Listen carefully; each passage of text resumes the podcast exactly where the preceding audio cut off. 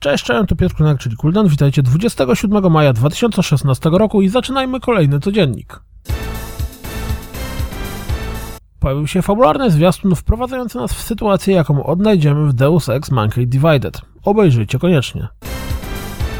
Paragon w zwiastunie przedstawia nową postać. Riktora. Niezłe bydle.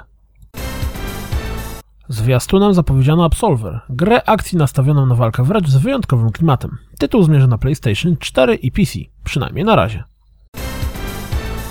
31 maja w Worlds of Tanks rozpocznie się nowy event pod dużo mówiącym tytułem Motherlond Skulls.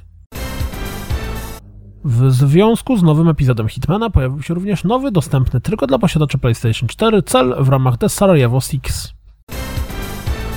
Dostępny od roku na PC logiczny platformer Redsnom, prawie jak Redrum, pojawił się również na PlayStation 4. Dawno nie było żadnego pikselowego logicznego platformera, prawda? O jakim tytule pomyśleliście, jeśli na zwiastunie zobaczycie, że jedna z najlepszych gier wszechczasów, 88 punktów na Metacriticu, zmierza na PlayStation 4? Strzelam, że najprawdopodobniej nie o Art of Balance, które w 2014 roku pojawiło się na Wii i 3DS i Wii U, a teraz zawite na PlayStation 4.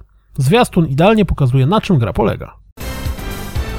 Zwiastunem zapowiedziano World of Warriors, czteroosobową arenową napieprzankę. Tytuł pojawi się w tym roku wyłącznie na PlayStation 4 i wygląda na stworzone z myślą o kanapowym graniu. Na Echo możecie zagłosować w ramach Steamowego Greenlighta, więc pojawił się również zwiastun gry, bardziej przedstawiający klimat niż konkretną rozgrywkę. Daleka przyszłość, mrok, samotność, niepokój, prawie jak w Dead Space. Na tą chwilę gra zmierza tylko na PC. Kurliki plus Hearthstone, czyli komórkowa karcianka od Ubisoftu Rabbids Heroes. Na razie dostępna tylko w Kanadzie, ale docelowo na całym świecie. Co wy na to? Dwa niezależne źródła Kotaku podają, że No Man's Sky zaliczy obsuwę na lipiec albo i na sierpień. Wygląda na to, że w poprzednich plotach o Prey 2 było coś na rzeczy, bo Zenimax kilka dni temu podłubał przy stronach prey2.com i prey3.com tak, żeby przekierowywały do ukrytej facebookowej strony. Lumo pojawiło się właśnie na PlayStation 4 i PC, wersja na PlayStation Vita i Xbox One ma pojawić się w czerwcu. Umbrella Corps będzie dostępna na PC i PlayStation 4 21 czerwca.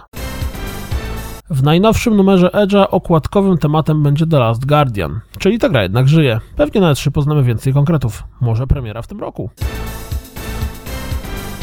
To wszystko na dziś, jak zawsze dziękuję za słuchanie, jak zawsze zapraszam na www.rozgrywkapodcast.pl Jeśli doceniacie moją pracę, wesprzyjcie mnie na Patronite. Mam nadzieję, słyszymy się w poniedziałek, trzymajcie się, cześć!